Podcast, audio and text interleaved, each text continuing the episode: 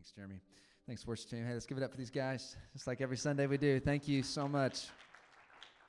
Really appreciate it. All right, good morning. First announcement is wow, God is so good. Yeah? You guys love him? And he's so great? Let's go. I see it on most of your faces that he is so good. Amen. Love worshiping with you guys. Thank you again, worship team. Y'all are incredible. Just love those moments where we just remember, oh, yeah, he is high and seated on his throne, is glorious and worthy of our praise. So thanks for worshiping, guys. All right, well, hey, um, we're going to, in just a minute, get into part two of a series we started last week, but here's a couple announcements. One, just a reminder, as Maggie mentioned this, this morning, we are starting week three now of our uh, first ever church-wide media fast. And so, if you um, have yet to jump in or you're just now hearing about it and want to participate, I mean, you can go ahead and sign up and do one week uh, with us. But it's been good. It's been some time where we've been able to intentionally connect with the Lord and with one another and dive into His Word, reading through the book of John. We've also been on Sundays preaching through the book of John. So, you're going to get to hear that some more this morning, but I would encourage you guys to jump in if you haven't already. And then another announcement is um, last, pretty much all of last month, we were talking about the Great Commission which, if you guys remember from Matthew 28, uh, Jesus said, Therefore, what? Go. He said, Therefore, go and make disciples. And we take that seriously here locally. We want to be intentional with people that we know, uh, whether it be neighbors, coworkers, friends, whoever, and we want to uh, be intentional to share about Jesus with them and to invite them into relationship. But we also take that seriously um, internationally and around the world, and we want to partner with the Lord to make disciples of all nations, not just our own uh, nation. And so um, we are taking some mission trips this summer, and we would love for you to join. And so the uh, applications are available, and uh, you can take a picture of this right now if you want to, or type it into your phone. Uh, but this summer, we hope to take either three or four trips in some of the locations that we are thinking about that you should not post on social media. but here's a, a couple things for you, church family. Here we go. We're going, hoping to send a trip to Dubai, also to Tijuana, and then we're taking a stateside trip, um, hopefully to New Orleans. I say the things hopefully just because there's a few things still. Um, needing to line up and dates need to be settled, but we wanted to let you guys know right now applications are available on the app. There's literally like check boxes on what trip you might be interested in, or a check box that says just send me anywhere. So uh, that would be great too. Um, so yeah, we would love to see see as many people as possible go. Carve out a week or two this summer to partner with what God's doing around the world. In each of these locations, we're going to partner with another uh, Antioch church and make some disciples and, and bless them and serve them. So we'd love to have you guys join us. Okay, you guys ready for part two of this series? Uh, it's a hilarious name. Uh, it's the name of this series is "If Jesus Had Social Media." Look at that. So last week, uh, Madeline Jones kicked us off. But the reason we're doing this, I mean, really, we're, we're matching it up with the three-week media fast we've been doing.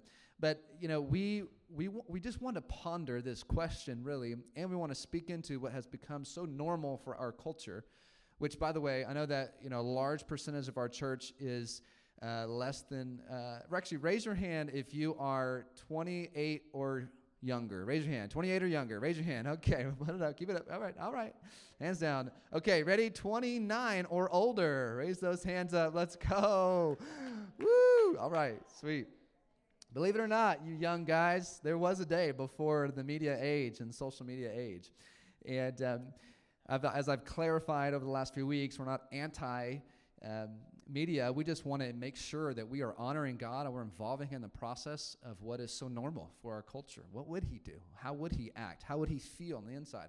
And this is good for us to ponder, and we, we get glimpses of, of different things as we look through the book of John. And so last week, Madeline focused on how, how secure Jesus would be if he had social media. That he would be secure in his identity, he would not be chasing after the approval of man, but he would be just satisfied in the approval of God. And he would not be bombarded with comparison, comparing himself to others, but he would be content knowing um, who he is and what God's called him to do. And so, great job, Madeline, last week. It was awesome. So, this week, you guys get to hear from Jeremy Biar. We're going to go a little more in depth into looking at the book of John and thinking about a few things that Jesus would do. So, you guys help me welcome up Jeremy Biar. Take it away, bro. Hey, I need your help. Yeah, I preach from up here.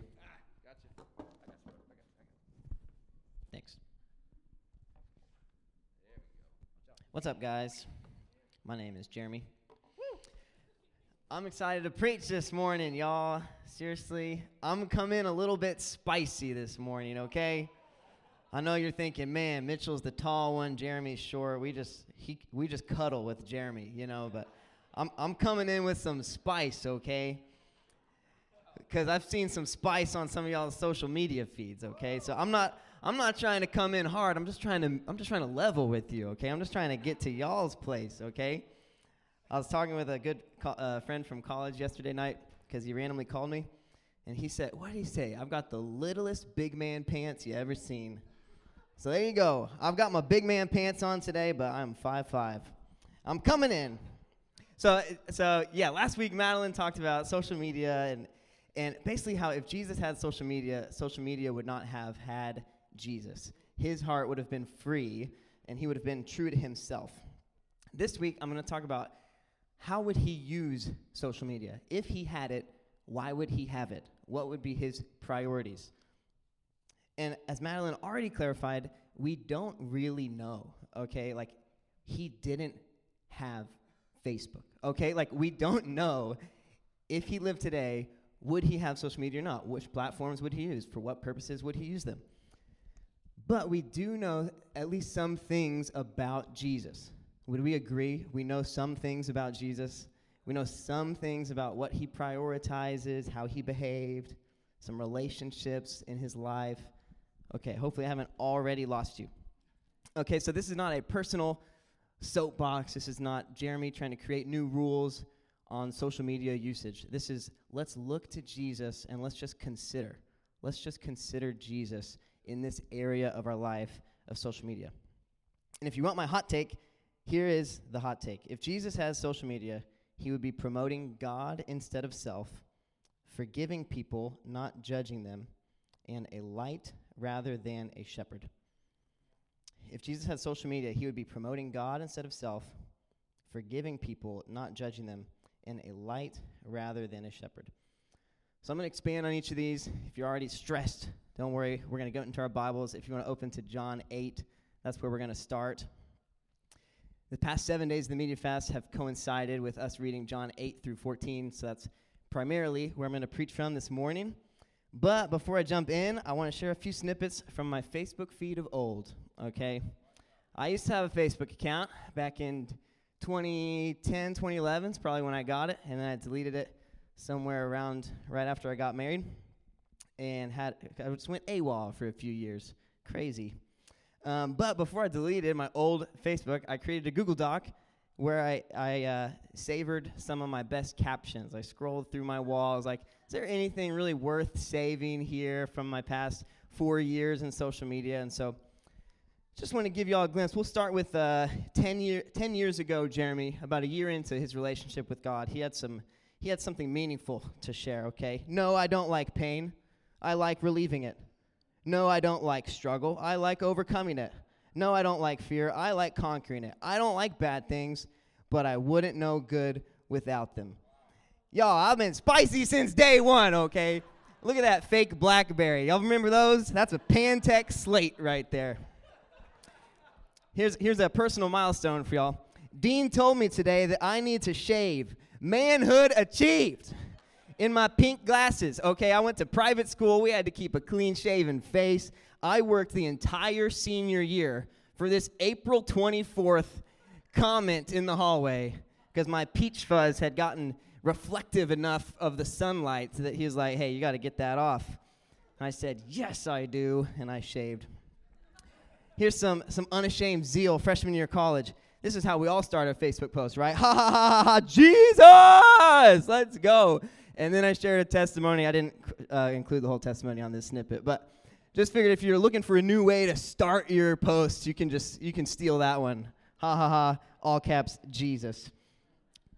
And let me set the stage before you show this last one, Connor. Okay, so freshman year of college, everyone's just the same feed. I just see it again and again and again. One more week until summer. One more week until we finish freshman year. Wow, it's amazing. I'm just like, this is getting lame. And if you know me, I have a hard time just doing what apparently uh, everyone is supposed to do on any given day or week of social media. So I was like, let me pretend like I'm participating, but add a little bit of something to it, okay?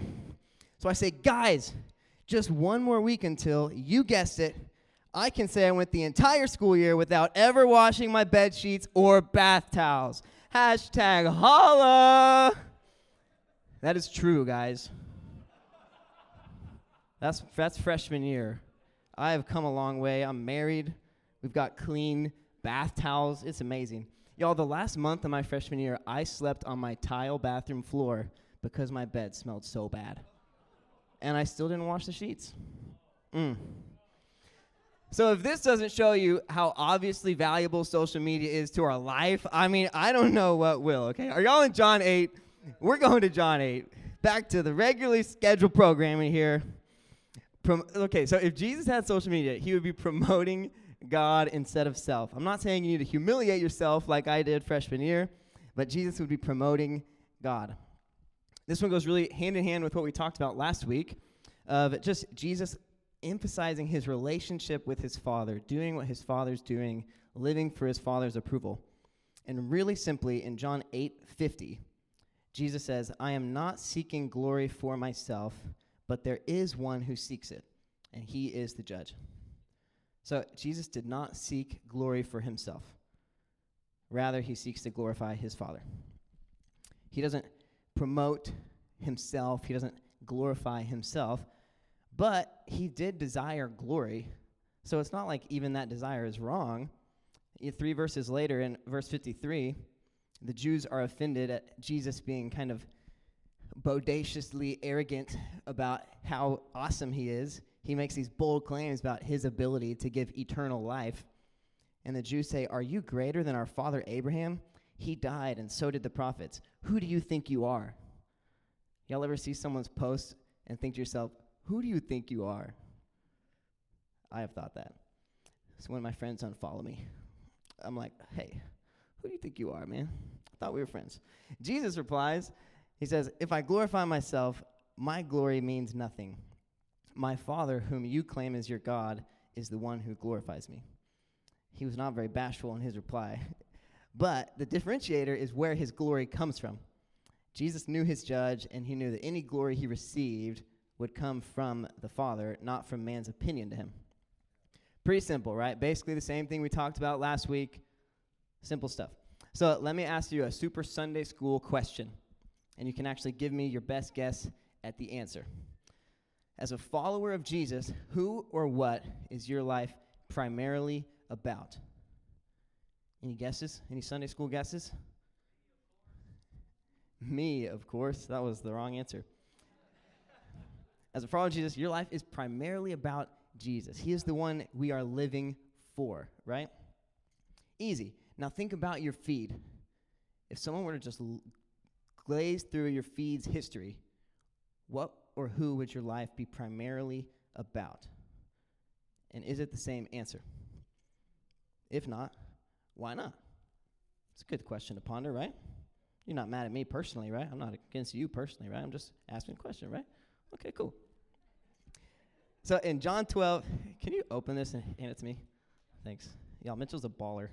One day he's going to, thanks. One day he's going to let us watch his high school fadeaway basketball three pointer shot. It's amazing. Um, win the game. Time expiring. No, Mitchell's a baller. Okay. So, why wouldn't our answers match? There could be a lot of reasons to that, but one potential reason we see in John 12, Jesus had just done some amazing things, and some people didn't believe in him, but it says there are many Jews who did believe in him, but because of the Pharisees, they would not confess their faith. Or in other words, they would not publicly declare their belief in Jesus. Why? For fear that they would be put out of the synagogue, for they loved praise from men more than praise from God. Isn't that crazy? So we live in a different society, different social structure. Okay, but I think we would all agree our culture, our friend group, our family friends, our literal family grew up in, it does not live primarily just to promote God.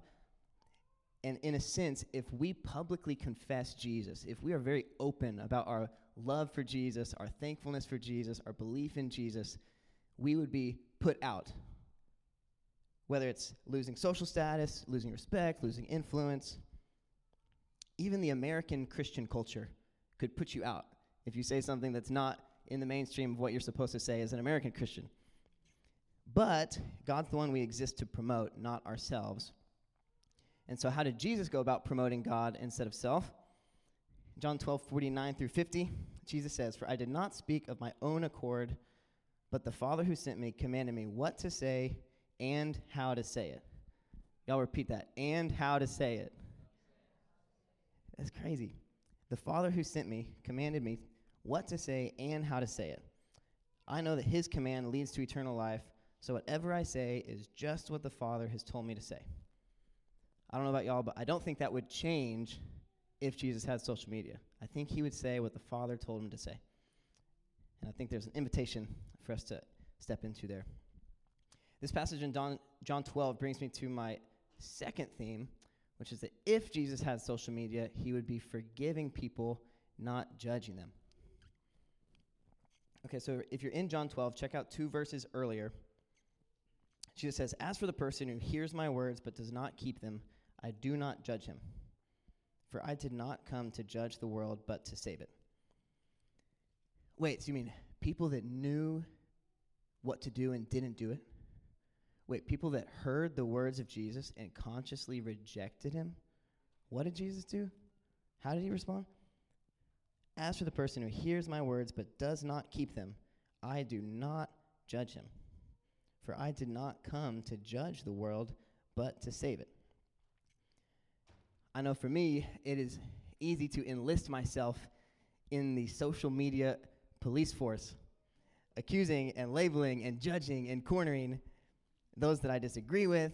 And I think that I'm being the truth in love. I think that I'm protecting God's people from corruption. I think that I'm reaching the lost. But if I am judging the world, if I'm judging the lost, then I'm not the voice of Jesus. If you don't believe me yet, flip back to John 8. Okay, the very beginning, verses 3 through 5. The teachers of the law and the Pharisees brought in a woman caught in adultery. They made her stand before the group and said to Jesus, Teacher, this woman was caught in the act of adultery. The law of Moses commanded us to stone such women. Now, what do you say? Let me pause. Does this sound like anyone else's social media feeds have ever sounded? look what this person did 20 years ago. Look what they said. I can't believe they said such and such. I can't believe he said that. She voted for him. He's associated with those people. So and so is a communist. So and so didn't get the vaccine. Can you imagine? And then we put them in the spotlight. We put them before the people, put them before the group called the internet. And we say, Now what do you say? What do you say? And if the accused person decides not to respond to comment to the 19th news article writing about the same narrative, that's it, they're guilty. Didn't reply, oh, guilty. If they were innocent, they would have defended themselves against the Sanhedrin called the internet. But how did Jesus respond to that question? Now, what do you say? At first, nothing. But as we see in verse 7, it says, When they kept on questioning him, he straightened up and said to them, If any one of you is without sin, let him be the first to throw a stone. And a few verses later, verse 10 through 11, Jesus straightened up and asked the accused woman, Woman, where are they? Has no one condemned you? No one, sir, she said. Then neither do I condemn you. The world tries to catch people in sin and label them for their wrongdoing, but Jesus extends forgiveness he summarizes this interaction that he just had in verse 15. Talking to the Pharisees, he says, You judge by human standards. I pass judgment on no one. You judge by human standards. I pass judgment on no one. Man. So if Jesus passes judgment on no one, not even the woman caught in adultery, who, by the way, there is nothing in that passage about her repenting, about her apologizing. She is just caught, and now she's standing accused. If Jesus extends forgiveness even to her, then man, what place does judgment have in my heart or in my social media feed? Why would I use social media for anything other than to express forgiveness and hope and mercy? Good stuff to ponder, right? We're just pondering, right? We're just pondering. But Jesus did say that, right? Y'all read, did y'all read in your Bible? Did he say that in your Bible? Man. Okay, y'all ready for my third theme? This one's going to take longer to communicate, but it's actually important. So try to hang with me, try to track with me. And it's that if Jesus had social media, he would be a light rather than a shepherd. This one's sneaky, okay, because Jesus is both of these things. So, you know, I, I'm acknowledging that. So, what I'm wondering is who is he those things to, and how does he go about fulfilling those roles? And are there any implications we can read into? So, who is he the light to? Jesus is the light of the world. You see several scriptures here that we wrote out. For God did not send his Son into the world to condemn the world, but to save the world through him. This is the verdict light has come into the world. When Jesus spoke again to the people, he said, I am the light of the world. Whoever follows me will never walk in darkness, but will have the light of life. The first one was John 3 17. The next one is John 8 12. In John 9 5, he says, While I am in the world, I am the light of the world. And in John 12, he says, I have come into the world as a light, so that no one who believes me should stay in darkness. So Jesus is a light of the world, he's a light to the world. And what does this mean? Like, what is that role, the light? It's a call to salvation. It's whoever believes in me, whoever follows me, it's, it's a beacon of hope. And how does he do this? I, I could go through these examples, but I, I won't. But he demonstrates who the Father is. He glorifies God not just in the highlights, but also in difficulties. And he gives glimpses into his own relationship with God. And to the world means to anyone and everyone. Like, to him who has ears, let him hear. Like, literally, crowds, people of different backgrounds, different beliefs. Like, I will be a light to the whole world. I, do not, I am not here to condemn the world. I am here to save the world. I want to give the world hope, life, freedom through following me, salvation in me. Contrast that with Jesus as a shepherd. Who is Jesus a shepherd to? The answer is his flock. And what's interesting is not everyone is a part of Jesus' flock. John 10, starting in verse 24, the Jews gathered around him, saying, How long will you keep us in suspense? If you are the Christ, tell us plainly. Jesus answered, I did tell you, but you do not believe. The miracles I do in my Father's name speak for me, but you do not believe because you are not my sheep. You do not believe because you are not my sheep. My sheep listen to my voice. I know them, and they follow me. Did y'all know that? Did y'all know that not everyone is a part of Jesus' flock? Similarly, controversially, but you can look it up, like, not everyone is, quote unquote, a child of God. We're all made in God's image. But if you look biblically, that phrase, child of God, it is by faith in Jesus that we are adopted as children into God's family. We become children through our belief in Jesus. We become a part of the flock through our belief in Jesus. Jesus says, I am the gate for the sheep.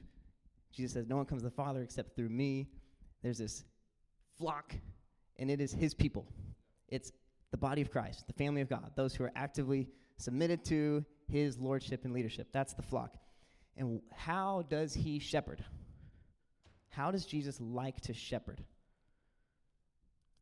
He washes the disciples' feet in John 13. He explains the meaning of parables. He lays his life down.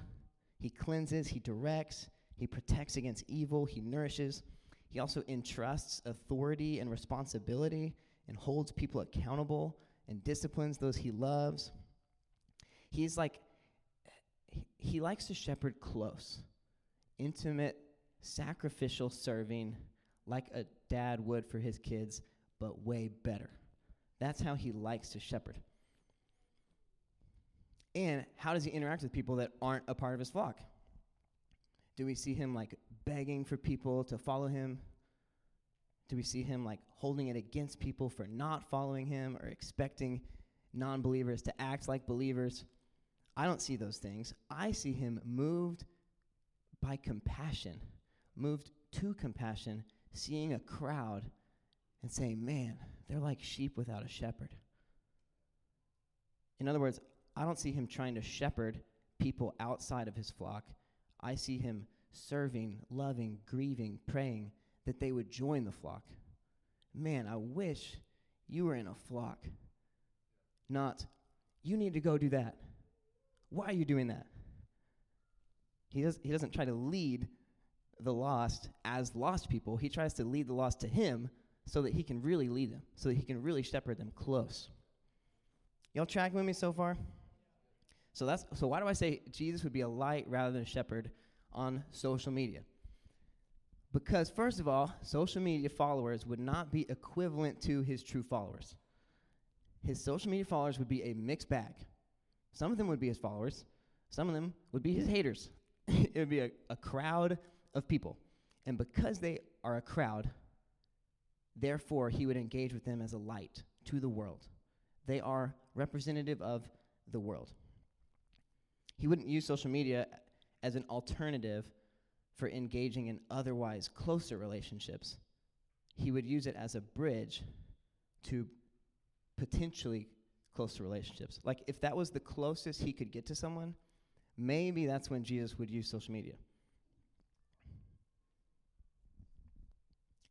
But that necessitates that it's his outer circle that he's talking to. It's the world that he's talking to.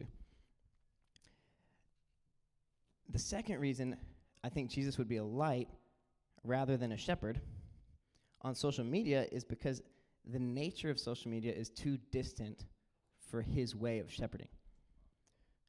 Like, even if he, let's say he was, set his Instagram to private, and only his 12 disciples were allowed to follow him. Like, he still would not lead them on social media. Like, liking Peter's comment, it's not close to what Jesus wants to do as shepherd. You know, like sending John a DM, like it doesn't even scratch the surface of how Jesus shepherds. Like, could you imagine if I tried to lead my family on social media? Like, I don't live with my kids. I'm just like, hey, just follow me and do what I'm saying on my feed. Okay, like, that would be crazy. Have y'all ever, like, seen someone post something and feel like they're talking to you? Did you feel super loved that they were willing to reach out and to post that? Man, I'm so glad my boss just talked, generally speaking, about what people should do who work for people. Like, man, thank you for your leadership. No, you would feel offended and sad and like, why didn't he tell me? Like, Jesus would not lead on social media, he leads face to face, close, impersonal. He's too loving, too intentional as a shepherd to let social media serve as a crutch for otherwise closer relationships. Like, he's not qualified to shepherd on social media because he there's not enough self-denial unto death. Like, I can't die well enough for my fault. I can't know them deeply enough. And I have to know them deeply. Like, that's how he shepherds. Anyone else thankful that Jesus pursues you, knows you personally, that he's, he's closer to you than a positivity post on your feed? Seriously, I think the implication for us is that we should do the same. So in John 14, 12, Jesus says, I tell you the truth, anyone who has faith in me will do what I have been doing. He will do even greater things than these because I am going to the Father. So he set an example that we should follow in his footsteps. Too often we go to social media to try to shepherd sheep that aren't a part of our flock and to distance ourselves emotionally from our actual shepherd and flock. We use social media to shepherd the world, influence the church, when we should be influencing the world and being shepherded by and shepherding within the church. In other words, like God's leadership is in the church, not in your pocket. He leads like this, not like this. So it's just a relational clarity that I'm hoping to express. Personally, I, in 2020, grieved a lot as it relates to social media. I'm a big picture thinker. I'm I'm more concerned about like the state of the world than like someone has a problem with me. And so I was seeing trends on social media and like grieved and concerned and like what do I do? Lord, they're acting like a bunch of sheep herd mentality like they think they're right because everyone else thinks like them but that's a terrible way to decide what's right like ah, i don't know what to do and internally i was getting mad like and i felt like god corrected me and like hey jeremy like not everyone is a shepherd like i looked at the crowds and said man they're like sheep without a shepherd my desire is not for sheep to start acting like shepherds shepherds can't exist if there aren't sheep Like, I made people to be shepherded. I'm not upset that they're not a shepherd. I'm upset that they don't have a shepherd after my heart to lead them, to serve them. And so I just started shifting my attention to like, okay, super practically, we've got anyone on your social media feed, you've got they're either a sheep or they're a shepherd or they're like not in the flock at all. And I felt like, man, I need to shepherd sheep that are in my flock, and I need to pray for shepherds for the sheep that are outside of my flock. I don't need to spend all my time trying to lead people that I'm not leading. So, the nature of our audience on social media is a mixed bag. It is the world, it is not our flock. Our, my followers on social media, I am not the authority over their life. I asked a couple of our college students before church, I said, did you ever have you ever felt like when I posted something on social media that I was talking to you, like it was really important for our college ministry that you like internalize and receive and apply what I said on social media? And they're like, "No." I'm like, "Good." Cuz if I felt that, I would tell you. I would not post it and expect you to somehow ex- like think that that's me talking to you. Like I'm there is no authority on social media. Like, not Justin Bieber, not Cristiano Ronaldo, not Matt Chandler. Like, no one on, no one's boss. No one is authority. No one is dad on social media. It is a pool of peers. It's brothers, sisters, strangers. And so, even if we mutually wanted there to be, like if we in this room said, let's start a virtual church, and we'd pick who the leaders, all right, these accounts, they're the elders, these accounts, they're the, the pastoral team, and these, yeah, okay, we have virtual church. We do it all on, on virtual, you know, virtual church. We can't, like, it's not sacrificial enough to be shepherding. We don't know them well enough to be shepherds. So, what I'm saying is, like, this clarity of relational roles should matter for us where it's not appropriate for us to act like a shepherd if I am actually a sheep. Like, sheep don't need a big brother sheep to be inspired by, sheep need a shepherd. If I am a sheep, it's not appropriate for me to act like a shepherd on social media. And I'm saying no one's a shepherd on social media. And even if I am a shepherd, one, that shepherding should be like Jesus' shepherding close, personal, intimate, sacrificial, really truly knowing. And only for the sheep that are in his flock. If I am a shepherd, my shepherding shouldn't really be on social media. And it definitely shouldn't be trying to shepherd people that aren't a part of my flock. Are y'all tracking with me? It's like, I don't know if any of y'all as kids, maybe you wanted candy in your lunch that you got to take to school. And maybe your parents were like, no, I don't know if any of y'all were like, but so and so gets candy in their lunch. Their parent lets them stay up till 11. Anyone ever try that? I tried that. You know what my parents said? I'm not their parent. I'm your parent. Thank you for letting me know how their family operates. You know, like like social like social media is like all the other parents. You know, like all these opinions. Okay, great. But like God's leadership involves people, not just opinions. I think you're tracking with me. I think you are. So so if we're wanting to lead people, it should be real people. Like start with one disciple. Jesus led 12 people really, really, really, really closely. And he died for them. If you want to lead someone, like, have some kids. you know? It's actually hard. Uh, make a disciple, lead a life group, plant a church, and see what leadership feels like. If you want to influence people, okay, but be a light to the world. We don't necessarily need a ton more influencers within the church. Okay, 1 Corinthians 3, let me just read this real quick. It's actually kind of like not that quick.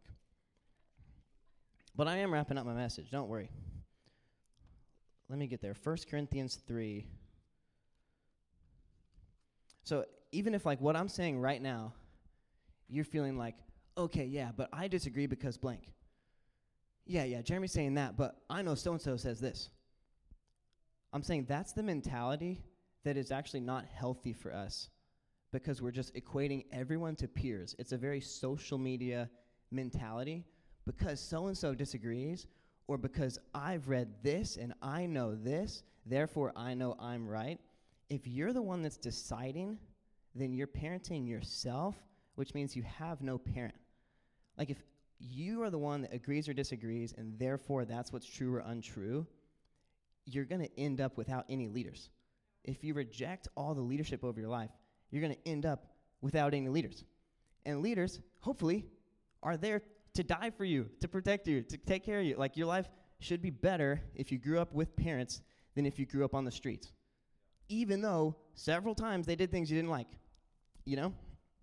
And the parents have a responsibility to learn from other parents. Like for you to say, so and so gets to stay up till 11.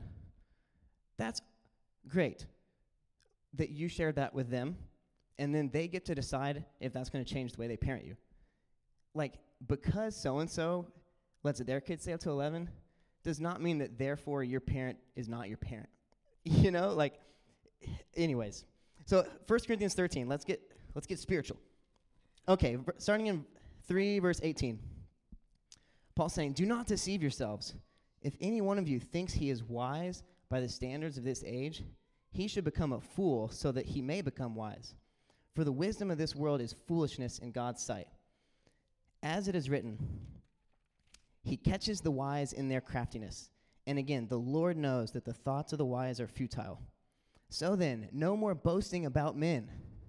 All things are yours, whether Paul or Apollos or Cephas or the world or life or death or the present or the future, all things are yours, and you are of Christ, and Christ is of God. In other words, this church was like rejecting some of Paul's counsel and listing off all of these wisdoms. But have you read this book? Have you listened to this podcast? But I know this. But Apollo says that. Paul's like, look, I wish you were dumb. like, you think you're so smart. I wish you didn't know anything like me, because then you can actually be corrected by God. And by the way, I'm not trying to debate Apollos, I'm trying to lead you. He goes on, he says, So then, is it, yeah, no more boasting about men. No, who, how, no more boasting about what you've learned, about who this or that person. In, in 4 verse 1, it says, So then, men ought to regard us as servants of Christ and as those entrusted with the secret things of God. Now it is required that those who have been given a trust must prove faithful. I care very little if I am judged by you or by any human court. Indeed, I do not even judge myself. My conscience is clear, but that doesn't make me innocent. It's the Lord who judges me. That's awesome. He's like, Look, I don't care if you think I'm right or wrong. I don't even know if I'm right or wrong. I think I'm right, but that doesn't even mean I am right. God's going to judge my life. Okay, so stop debating this right and wrong, this person or that person. He says, Therefore, judge nothing before the appointed time. Wait till the Lord comes. He will bring to light what is hidden in darkness and will expose the motives of men's hearts. At that time, each will receive his praise from God. Now, brothers, I have applied these things to myself and Apollos for your benefit, that you may learn from us the meaning of the saying, Do not go beyond what is written. Then you will not take pride in one man over against another. For who makes you different from anyone else? What did you have that you did not receive? And if you did not receive it, why do you boast as though you did not? Like, he's saying, everything you learn that you think gives you the authority to just lead your own life by yourself in this pool of brothers and sisters? What did you learn that you didn't learn? You learned it, so why are you acting like you know it? You didn't create the truth yourself. If you really were concerned with a truth, you would want it to be a benefit to the whole body, not just a defense mechanism for you to live your own independent life. He says, Already you have all you want. Already you have become rich. You have become kings, and that without us. How I wish you really had become kings so that we might be kings with you. Wow, you're so great. You're so right. Look at all those things you've got. You must be right. I wish you were really, really were right. And then you could tell us what was right. But you're not actually interested in telling me what's right. You're interested in us leaving you alone. For it seems to me that God has put us apostles on display at the end of the procession, like men condemned to die in the arena. We have been made a spectacle to the whole universe, to angels as well as to men. We are fools for Christ, but you are so wise in Christ. We are weak, but you are so strong. You are honored, but we are dishonored. To this very hour, we go hungry and thirsty. We are in rags. We are brutal, brutally treated. We are homeless. We work hard with our own hands. When we are cursed, we bless. When we are persecuted, we endure it. When we are slandered, we answer kindly. Up to this moment, we have become the scum of the earth, the refuse of the world. I'm not writing this to shame you, but to warn you as my dear children. Even though you have 10,000 guardians in Christ, you do not have many fathers. Or uh, it says, another translation, even if you had 10,000 teachers in Christ, you do not have many fathers.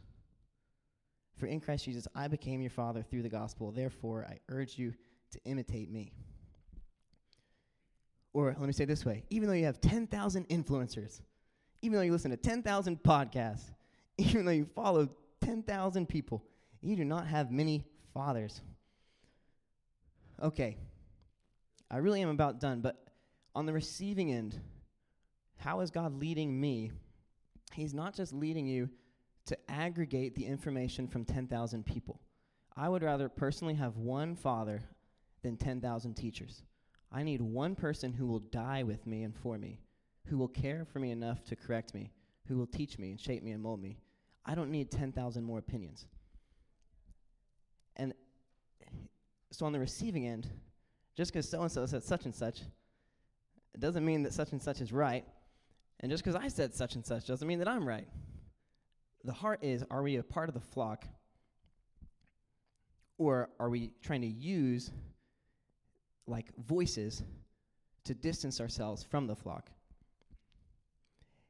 And so that's what we don't want to do. But what I'm saying that we do get to do is be a light to the world. Be a light to the world. It is appropriate and good and right for us to be a message of hope and forgiveness for the lost. Jesus calls us, believers, the salt of the earth and the light of the world. We're meant to serve as his ministers, reconciling people to him, demonstrating his love and character, testifying of his goodness, representing him rightly, being moved by compassion for people to know him, praying that people might join the flock, praying that laborers might go to those without shepherds, that they might be represented to serving as little Christ, which literally means little Christians. Or, yeah, Christian means little Christ. So if we are Christians, let's be little Christ. And if Christ is who we want to emulate, then we have to consider how does he interact with the world? And I'm submitting to you guys, it's as a light, not as a voice of condemnation. And it's a call to join the flock, not to try to lead the non flock. And how does he interact with his flock? It's here, not there. It's the person across the table from you in coffee or in your home, not the person with the opinion. And if you come across a person with an opinion that you think would be helpful for this, then you should bring it here, not just repost it there. And if you see a person that's a person that is responsible for other people and they say something you disagree with, you shouldn't just post something and hope they read it. You should call that person. I did this in May 2020, back when you weren't allowed to post a picture with you and your mom because you're not allowed to be next to anybody in May. No pictures of people in March, April, and May. Seriously. A person was sharing some things that I thought was concerning, and he represents a lot of people. And so I sent him a voice message and said, Hey, you're posting some things I'm concerned about because you represent a lot of people. And I don't know if you know what you're saying because I think what you're saying might not be what you're trying to say. You know what he said? Forget you. And then added me on a. No, he said, Thank you so much. I feel loved like a brother. And his post got way better after that, way more constructive and helpful for all the lost and all the people of God. Okay, so if you really have a problem, like talk to someone, you know? And if you're talking to someone that you don't actually know, then let it be to the world as a light, not as a leadership, correction, instruction, discipline. Okay. Band, you guys can come on up.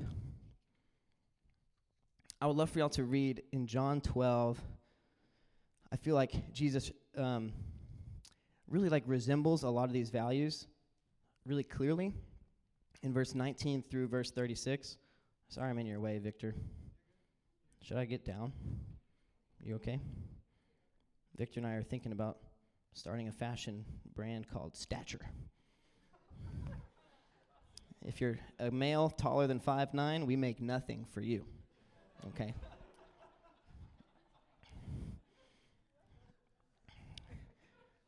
Short guys only.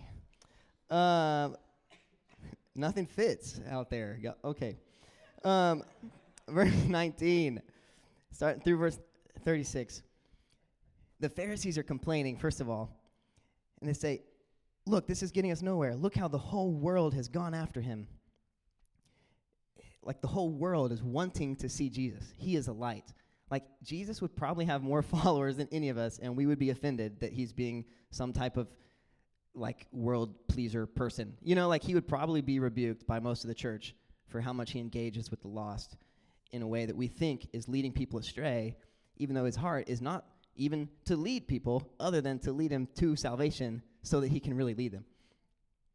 And then this epic stuff happens. Jesus is like, The hour has come for me to die. He says, What? Now my heart is troubled. What shall I say? Father, save me from this hour? No, it was for this very reason I came to this hour. Father, glorify your name. That he's promoting God rather than himself. And he says, Now it is time for judgment on this world. There's that word, judgment. I knew he was a judge. He says, Now the prince of this world will be driven out. Like, I'm going to I'm going to judge the world by getting the devil out of here. But I, when I'm lifted up from the earth, will draw all men to myself. He said this to show the death he was going to die. The crowd spoke up. We have heard from the law that the Christ will remain forever. How can you say the Son of Man must be lifted up? Who is this Son of Man? He doesn't hold it against them that they don't see that he's the one he's talking about, but he continues to extend forgiveness. Even on the cross, he says, Father, forgive them. Not, Father, show them how stupid they are for doing this to me. Father, let my sacrifice be a heap of burning coals on their head. No, he says, Father, forgive them. Man, if they knew who I was, they would have never done this.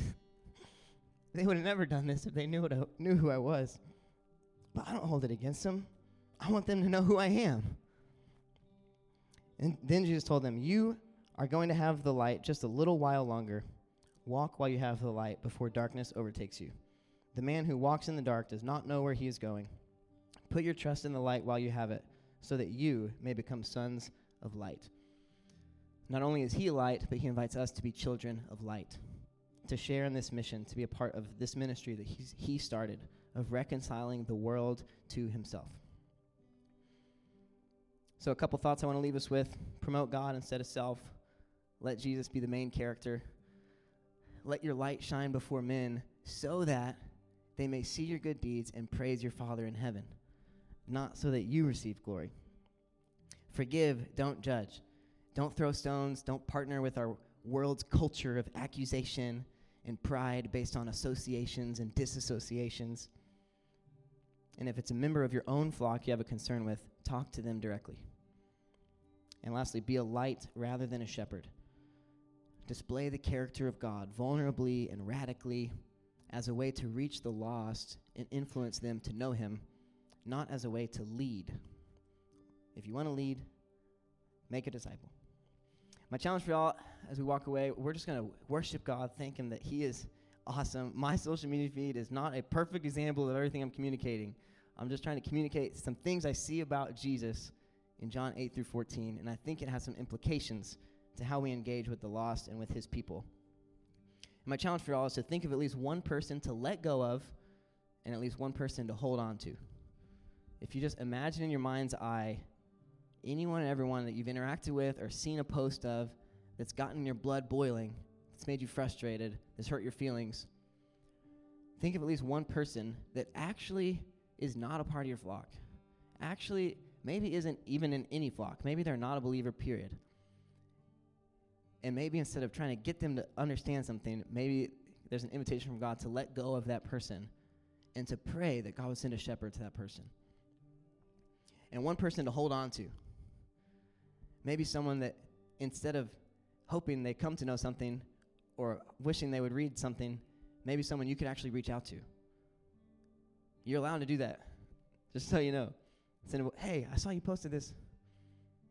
It's not like a fake world. It's not another life. It's that's a real person, and maybe there's a person that you know of that you could actually like step into, lean into to be a part of shepherding, of leading, or of influencing at least, instead of just kind of viewing their life from a from a distance when you could be seeing it up close. So I'm going to pray. We're going to spend some time worshiping God, who is the light of the world who, and who is the shepherd of our souls. So, Jesus, I thank you that you are a great, great, great shepherd. Uh, we can't do anything apart from you, and we don't even know what you would do if you were in this world.